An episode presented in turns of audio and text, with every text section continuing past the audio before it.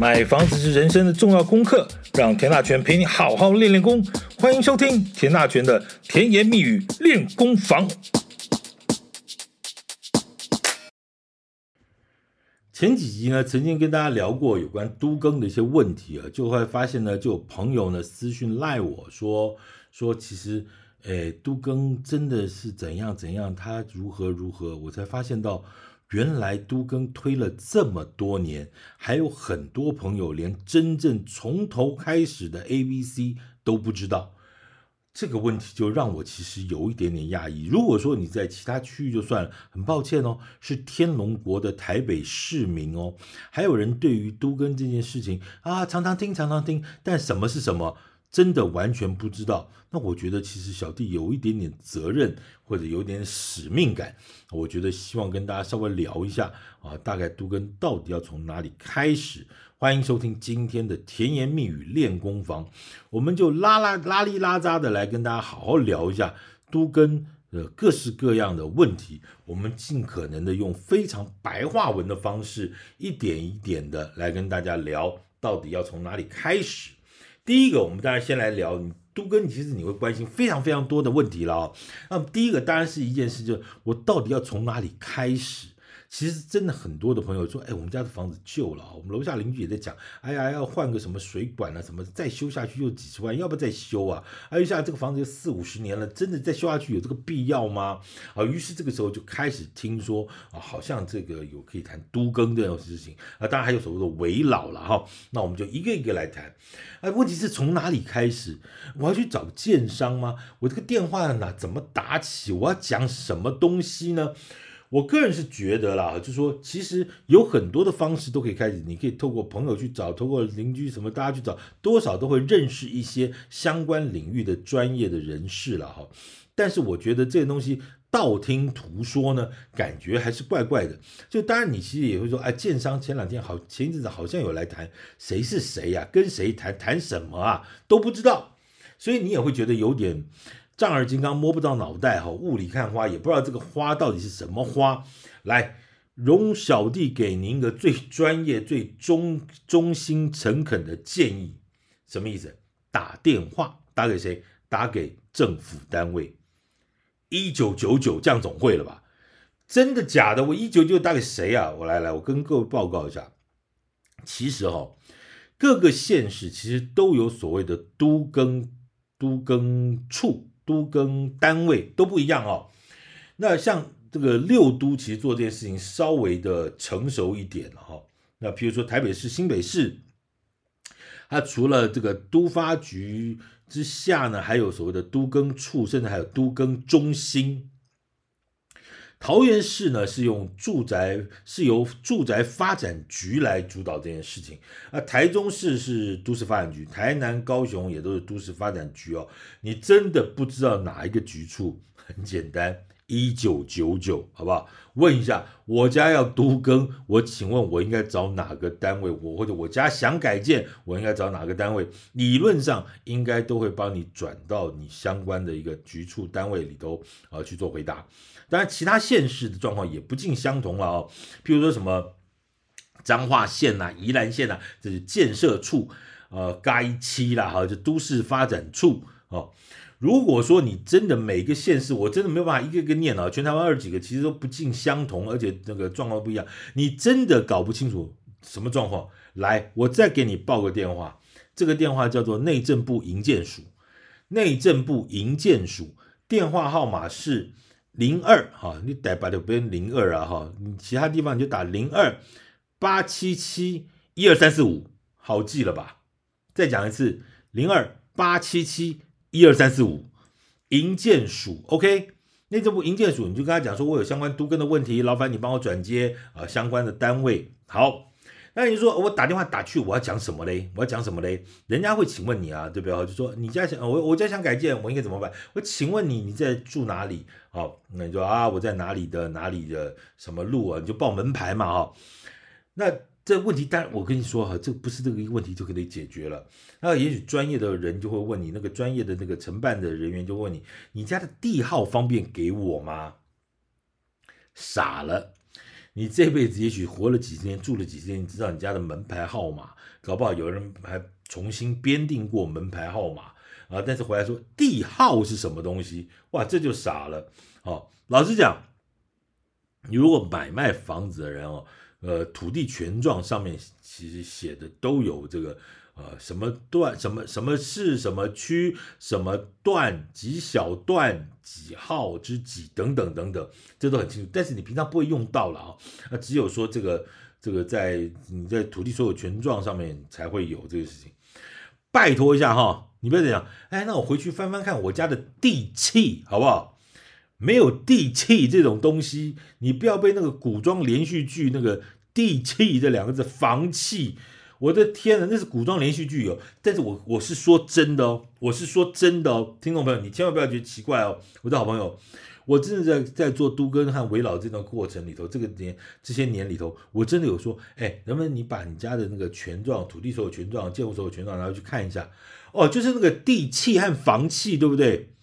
我真的不骗你，多久以前是？三两年半不到以前的事。现代人嘴巴里还在讲地契房契，当然也没有错啦。严格讲起来，他他也没有错，但是那是那是古装连续剧里头的名词。OK，麻烦活到民国年代好吗？好，来我们跳过哈。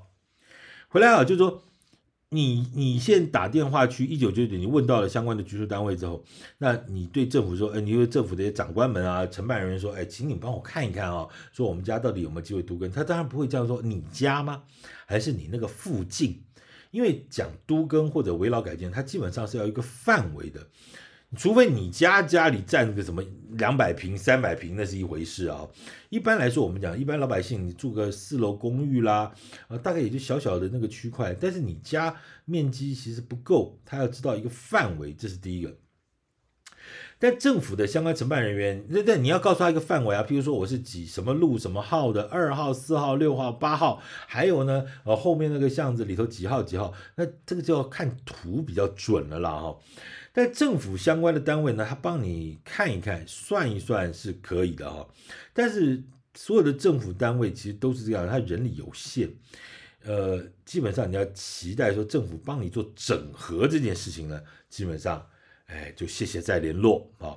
但是也不是没有办法做，像台北市政府啊，其实就有相关的一些规定，就是说，如果你们真的有改建意愿了哈，你们只要整合到九成，政府就帮你做。难不难？我们待会再来。九成是什么概念啊？九成是什么概念？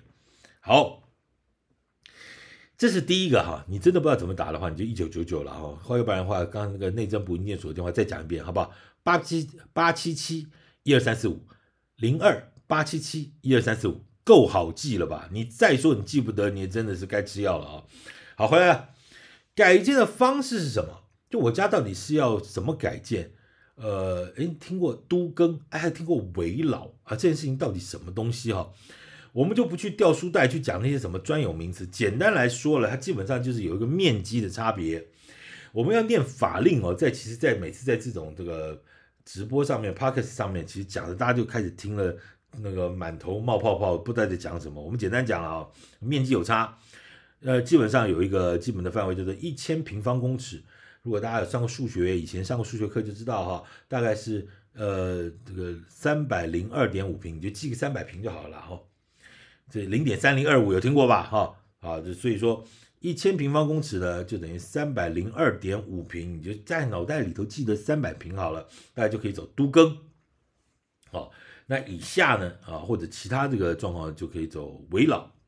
也不是说以下啦，就是说基本上呢，这是不同的法律的概念啊。我们先简单讲，就是基本上有这个范围啊，大概三百零二平，什么概念啊？来来来，我们举个例子来说，一般的四楼公寓，我也不要讲二楼、三楼那种五楼了，我们讲一般四楼公寓好了，或者五楼公寓了啊。你以前买间这个老公寓，大概三四年前的这个老公寓，室内室内。大概二十五、二十六、二十七、二十八，大概有几这几种平数。大概你说三十五平以上不多了，大概就是二十七八平、二十六七平啊，大概是这个状况，好吧？那那那是不是一根电梯左右两边，不一根楼梯上来，然后左右两边，对不对？所以你就算它这个二十六七坪，对面那隔壁那间也是二十六七平，再加上中间这根楼梯呢，大概五六七八平，不一定了啊、不一定。加起来呢，这块地大概就是六十到六十五平左右了哈。那有些状况不一样，但我们讲一很一般的概念。但你脑袋里头就是说，我们这个四楼公寓左右两边两个一楼、两个二楼、两个三楼、两个四楼，这一共八户，大概土地的面积大概六十平上下，或或有多少？但差不多你脑袋有个数了哈。好，那刚刚讲三百平要多少？我们刚才讲这个八户呢，就叫做一套了哈，一套三百平，大概至少要五套，对不对？五套五套，但是你会发现，如果这样子算下来的话，它搞不好凹一个角，所以正常状况如果有个六套，那就是一个相对比较方正的基地。那五套就好了。刚刚讲啊，五套是你你一套是八户，对不对？五套就四十户。那如果六套的话，就四十八户，不多嘛。真的不多啊，每户三个人加起来一百五十个人不到啊，怎么样？很难吗？真的很难吗？我们慢慢聊。我告诉你，分 好好，OK。那一定要三百平吗？其实不一定哈。那里头，呃，都市更新的自治条里头，每个县市都有啊，有不同的规定。它里头有一个基本的精神，就是说，如果这个街锅里头，什么街锅，就是四面围路围起来的这个这一个街锅，它其他的建筑物呢都已经开发完成了，就比如都已经盖成大楼华夏了。那你现在这个哎还缺个角，那你们家刚好就这个角，那这个角的面积如果不到三百平，可以怎么样呢？里头这个政府的法令有规定，就说没关系，只要超过。五百平方公尺，简单简单说，大概就超过一百五十平，你一样可以使用都更的方式来做，不是只用危老哦。那危老和都更差在哪里呢？容积奖励就差了十个 percent 哈，上限差了十个 percent，那很多。那我们后面慢慢再聊。谈到容积率，你如果要听到容积奖励的时候，其实你已经快要出师了，你就跟着田大权慢慢这样子听着啊，聊着想着，好，好，OK，那。刚刚讲了都更哈，都更是一个面积的限制，就是一千平方公尺，大概三百平左右啊。如果一般的老公寓的话，大概就是五套到六套的一个范围啊。好，那危老呢，就是危险和老旧的建筑物啊。政府希望说你能够加速重建啊，所以后来就出现一个危老条例这样的一个状况，它就不限面积了，因为重点不在于老旧，重点在于危险。危险怎么会分大小老这个？大小的这个面积呢，不对，啊不对，所以这件事情一栋也可以啊，一栋也可以。那那那，比如说啊，我我如果真的只有一栋，这个这个八户也可以吗？刚才我们讲了一个四楼四楼的公寓，对不对？哈，左边四户，右边四户，这个八户也可以吗？也可以呀，真的可以呀。六十几平就可以吗？可以。那如果说是单边梯呢？啊，只有四户可不可以？可以，也可以。那不是很好吗？四户五户就可以改建嘞，对不对？嗯，有那么难吗？哎，我再跟您慢慢聊哈。有那么难吗？哈，重点在哪里？围老他要求的一个基本门槛就是你要百分之百，五个一个都不能少，四个一个都不能少。那这四个少一个，十二个少一个，二十个少一个，十八个少一个。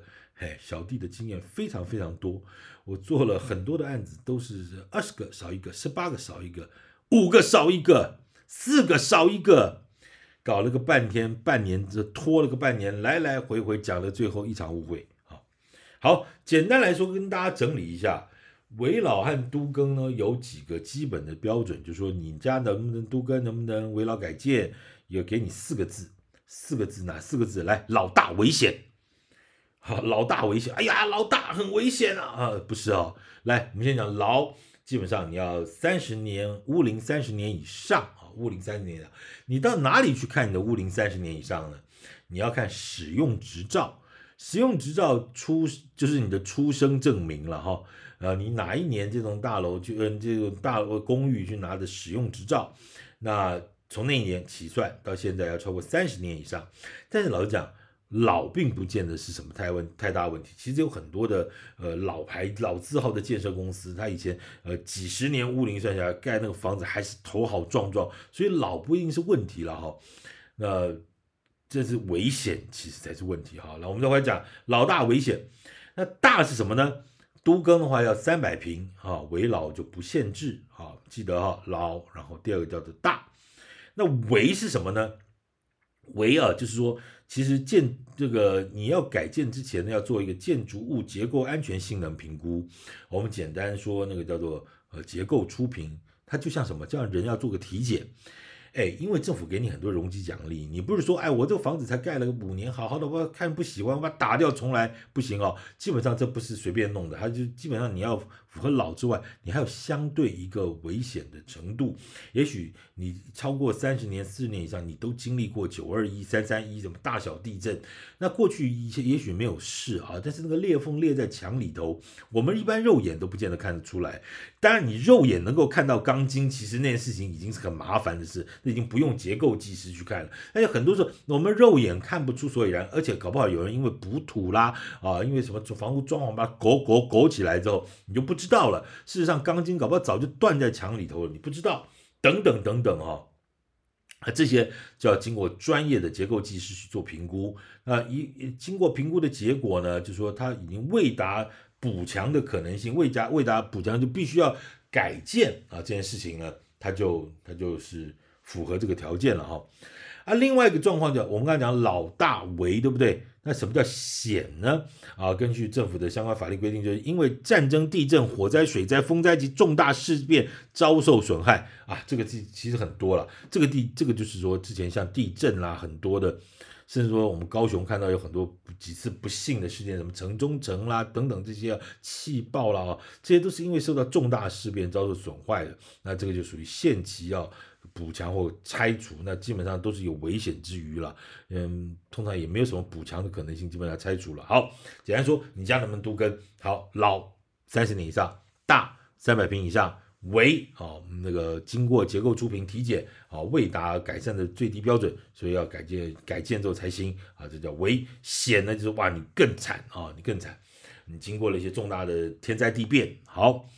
那这两件事情我们讲完了，第一个从哪里开始，第二个改建方式是什么啊？你大概有心了，有个基本概念。那于是呢，你就开始开始想了，起心动念了，就说，哎，我们要找建商啊，好吧？其实我来我跟大家报告一下，老实说了，在台北市啊，尤其是蛋黄区啊，什么大安、信义、中山、松山、中正啊，这几个大安这个这个蛋黄区哦。不用建，你去找奸商。这些蛋黄区大概每一块地哦，大概都被奸商翻过了，真的，这你能做早就做了哈，真的能做早，钱的味道其实建商闻的比你还要灵啊。那在蛋白区，呢像北边的什么士林北投，或者东边的内湖南港了，西边的南呃万华大同，南区的文山呢、啊，这几个区除了主干道旁边还有机会啊。什么叫主干道旁边？譬如说，呃文山区旁边是什么罗斯福路啊，这个路很大啊。内湖有内湖路啊，这种大的主干道旁边之外，啊士林北头有什么中山北路啊，然后这种大的呃六段七段、啊、这些。大概一除了这些地方以外呢，主干道旁边以外，大概什么巷子里头的房子了，不会是因为房价的关系，要不然就因为容积率的关系，除非面积很大哦，有个五六百平以上，否则我觉得建商大概兴趣都不大啊，大概兴趣都不大。那至于新北市的部分呢，都更能做的区域大概就是什么板桥、新店、中和、永和啦，或者某些区的蛋黄区，什么主干道旁边的商业区，大概才有机会，否则大概建商也没有兴趣啊，也没有兴趣。问题是哈，你就发现主干道旁边的商业区是不是属于寸土寸金？嗯，有点味道的，可能也早就改建了哈。那都跟条例走了二十年这么下来，现在还没有动的哈。那大概都有相对的一些难度，这个故事就要说很久了，我们就不说了啊。总而言之，我大概跟各位报告，就双北市其实是台湾都更也相对比较成熟的地方。当然，我们在说中南部了哈，那每个地方都不一样好，我大概把地方点了一下。那为什么你家的现在不能动呢？那可能还是就是有一些状况啊。啊，多跟这件事，这档事啊，讲了那么多年了，好像也只有北台湾在热。那为什么中南部热不起来？建商呢，花那么大力气啊，鞠躬哈腰陪你们这群钉子客搞了这么钉子户搞了这么多年了，可能还弄不成。换成你，你要不要做？你不要说什么建商，哎，什么口袋深，口袋再深也有限呐、啊。再讲脾气再好，那个 kmg 也有限呐、啊。所以老实讲了啊，我我。我什么中秋节给你送礼，元宵节给你送礼，端午节给你送礼，然后送了八年的礼，最后还被你骂奸商，最后你还给我东要西要，狮子大开口，我干嘛？我欠你的，我欠你的，我消业账消个七八年我也消完了吧？我可以不玩吧？好，于是说，这个不要说这个中南部，台北的状况现在也都是这个样子啊。但是因为台北的房价高了啊，有些地方什么改建之后破百万，它。他还可以等，还等得有价值。啊，中南部有些地方房价不高，你老归老，老是你家的事，关我什么事？好，那这件事情他就不想做。再加上呢，中南部很多的区块，它重化区很多，规划又整齐哦，我干脆直接去买就算了嘛。因为他没有钉子户啊，我就把该有的程序就给你搞，我给你搞什么呢？再加上政府标的呢，价格一个比一个贵，但是你算下来啊，就说，呃。我贵一点，但是我的开发时间相对比较短，我利润回收相对比较快，我何必要去伺候你们这群钉子户呢？于是说呢，算盘打一打，省的麻烦也是省钱呢、于是他就可能就往这个方向走了哈。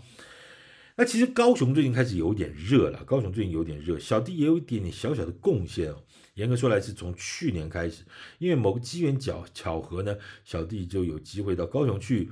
啊，就是这个邀集了一些英雄好汉，产业界的一些前辈先进，花了一些力气呢，呃，开始从观念到实物的各个层面开始推动一些都更方面的工作。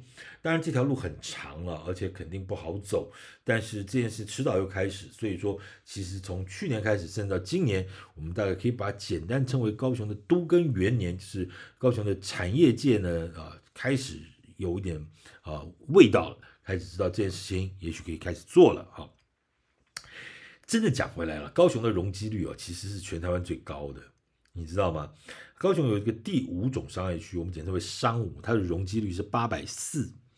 这种数字对于台北在这边台北做都更啊，算来算去，那个电子计算机这个敲烂的这些专业人士朋友来说，这种口水都不知道流到哪里去。哇，那个数字乘起来都每个都非常雄壮威武。那高雄的都更只有容积用不完的问题，没有什么容积不够用的问题。台北还要什么动不动来个容积移入啦，否则是我们盖不起来，怎么不够盖等等。台北的问题是真的很辛苦了，跟高雄的状况完全不是这样。啊，问题高雄为什么都更做不动呢？其实因为房价还不够高了哈，所以都跟还是很难推动。那房价跟都跟到底有没有关系？这关系大了哈，这关系大了之后，我们可以花时间，呃，用比较大的篇幅来跟你谈房价和都跟的纠结哈，那真的是很很为难的一个状况。好，别说赔钱的生意没人做，赚不到钱的生意就已经不会有人想做了哦。好，那我们就回来讲喽。刚刚讲了，好，要不要找建商？有很多的状况，那我先跟大家分享一下我的经验。很多社区一旦开始要谈都更的时候呢，自然而然，大家听完了一些简单的资料之后呢，自然而然住户人的想法就会开始多元化了。所以刚才讲说什么四十户啊、四十八户啊多不多？我先告诉你，它会形成几种派系，这是我的经验。正常状况下一定会有四种派系啊。第一种派系叫什么呢？不管谁来搞，只要能改建，我都 OK。有没有这种人？有。我你找建商 OK，A 建商 B 建商 OK，自己办改建 OK，找专家来个什么都 OK，反正这房子我已经住的受不了了，只要能够改建越快越好，这种是一定有的。那另外一种人相对就是他的对立面，就是不管你找谁来，找 A 建商 B 建商找 K 建商自办改建如何如何，找台北市政府来天王老子来，我都不理你。这种人也有，叫做绝对的反对派。刚刚那种叫绝对的支持派，对不对？这边叫绝对的反对派。啊，另外这里头又分为两种喽。第一种什么概念呢？就是说我要无论如何我要找建商。这次老实说，叫这个找建商的状况，就是其实我刚刚讲过，如果是台北市来看，就过去八年啊，大概这个很多建商都已经找过了，从 A 建商找到 K 建商，一家都不想做，甚至有些连评估都不想评估。那那怎么样呢？那算盘打不拢，他就不能做，这有什么好奇怪的？我就继续给你找。那我我说真的哈，有些话其实我没有办法在公开场合说，那这属于我自己的频道，我就真的这么说了。这群想找建商的人呢，他到底心里在想什么？其实说穿了就是利益。怎么讲？因为只要这个建商呢真的愿意进场，你觉得这个牵线的人有没有好处？嗯，我都很抱歉了哈，真的有建商私就私下跟我说过啊，哎，那个案子。你们现在在做？我说对啊，去找我评估啊。你知道那个案子里头有个某某某，他就直接跟我们开口啊，开后谢，当然事成之后也没有问题，后谢没有问题。我们当然江湖规矩嘛，对不对？还要钱金哎，钱金也没有关系，但是你什么事都没有做哦，几百万就先拿去喽。然后我说我要去张罗，我要去打点，有没有多的事哈？这种案子基本上大概就永远都不会成了。怎么说？我为什么认为不会成？因为很多这种私下默契的案子，这个住户在里头等了很多年都没有下下文之后，其他的住户呢就透过好几层的关系来找我。啊，住户说呢，有某某建商、某某建商、某某建商、某某建商啊，都来评估过这个案子，后来啊都不了了之，都无果都没有了。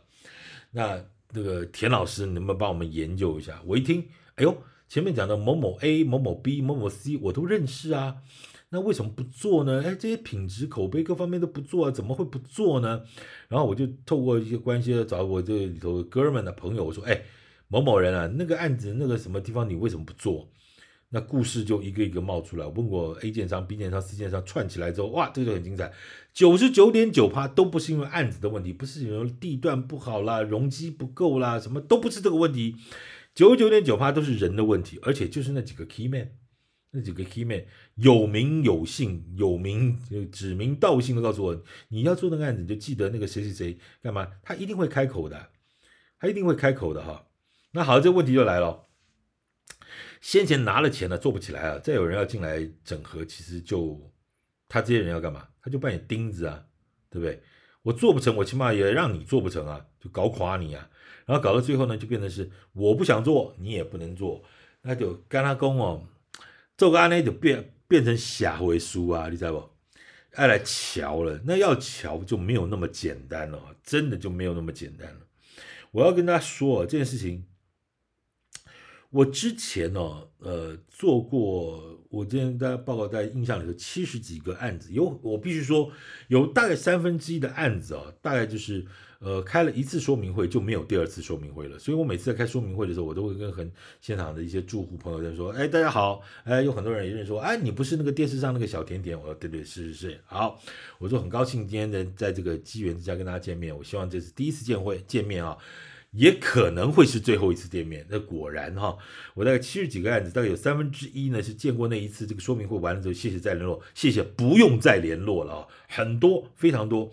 但是呢，大概我们也统计了之后就，如果七十几个案子，你拿掉二十几个案子，大概五十个案子是大概有继续往下走几步的。那走几步里头，这个这个五十几个案子，大概又有一半又有这个所谓二十几个案子，什么概念呢？就是要来谈这个几趴几趴的啊，几趴几趴。我我跟大家说个故事啊，我曾经有一个五户的一个公寓啊，这很有名，在天母。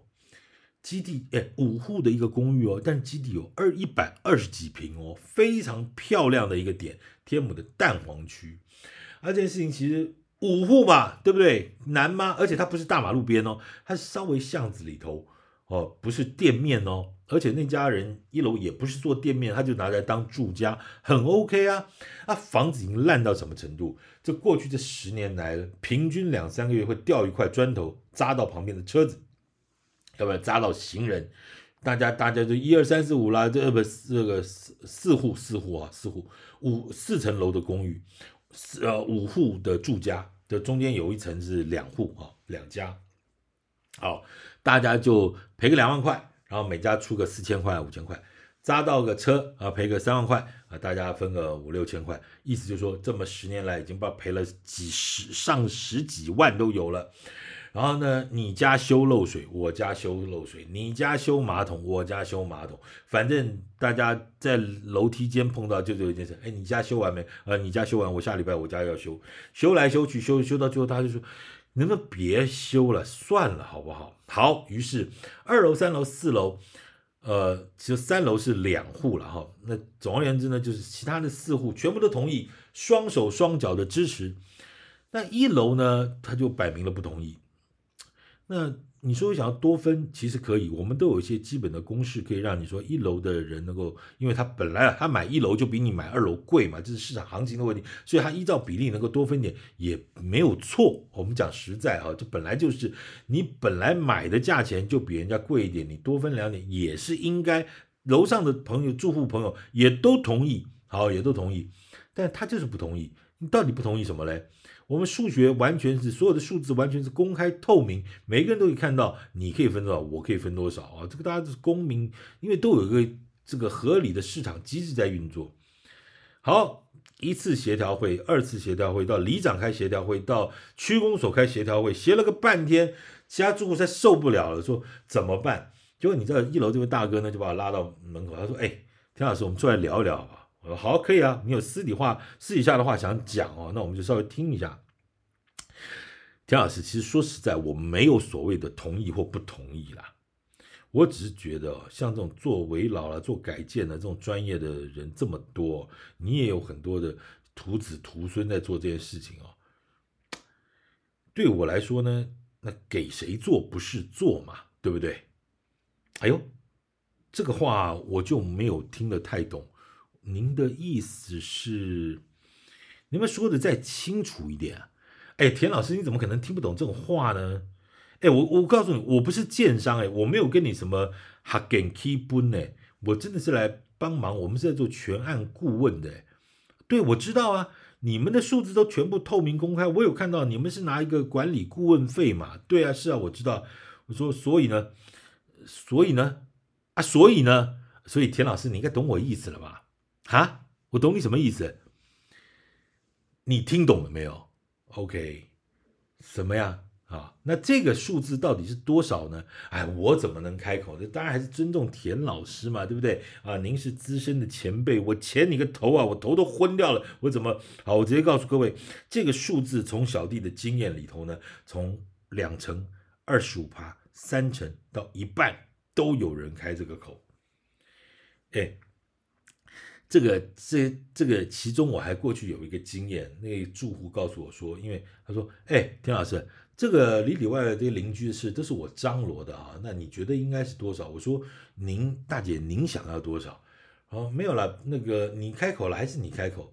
我说一般我们大概二十个 percent 或。这个也是因为我们公司还是有成本和这个这个基本的管销，回我们回佣二十八。其实老实说，我已经不想做这件事情，因为这是朋友的朋友里头的招招呼的事情。因为我朋友好了就不多说了哈。总而言之，我说讲了个二十八，我们那位大姐眼睛白了我一下，你在讲什么？我说哎，对不起啊，哪里失礼了吗？哎，那就不可能做了嘛，对不对？我说那不然是多少呢？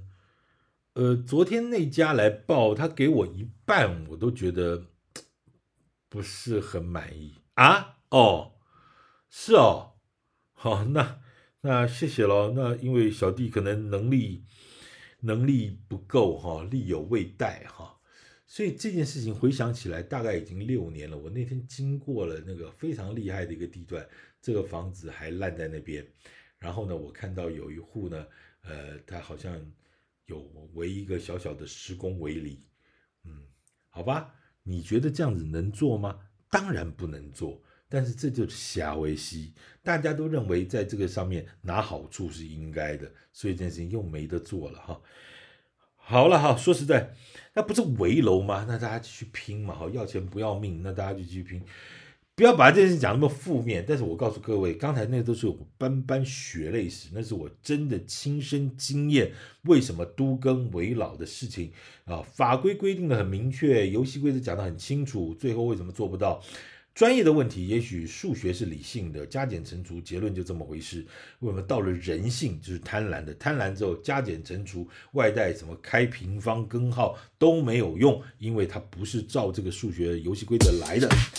好了，那我们接下来呢会继续陆续跟大家分享在都更方面的各个层面的问题以及你所关心的问题。今天先讲一些瞎回书，好，让大家知道一下都更的。